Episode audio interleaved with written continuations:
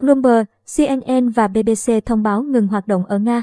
Hãng tin Bloomberg, CNN và BBC hôm qua, mùng 4 tháng 3, thông báo sẽ ngừng hoạt động ở Nga sau khi Tổng thống Nga Vladimir Putin ký đạo luật, coi việc đưa tin độc lập ở nước này là hành vi phạm tội. Hãng CNN thông báo sẽ ngừng phát sóng ở Nga trong khi tiếp tục đánh giá tình hình và các bước tiếp theo trong tương lai. Theo Điện Kremlin, Tổng thống Nga Vladimir Putin đã ký luật về trách nhiệm hình sự do việc phổ biến thông tin sai lệch về các lực lượng vũ trang của Liên bang Nga.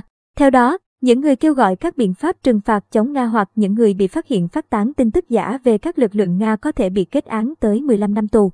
Các quan chức Nga nói rằng các đối thủ như Mỹ và đồng minh Tây Âu đã cố tình phát tán tin giả nhằm nhằm gây mất đoàn kết trong nước Nga.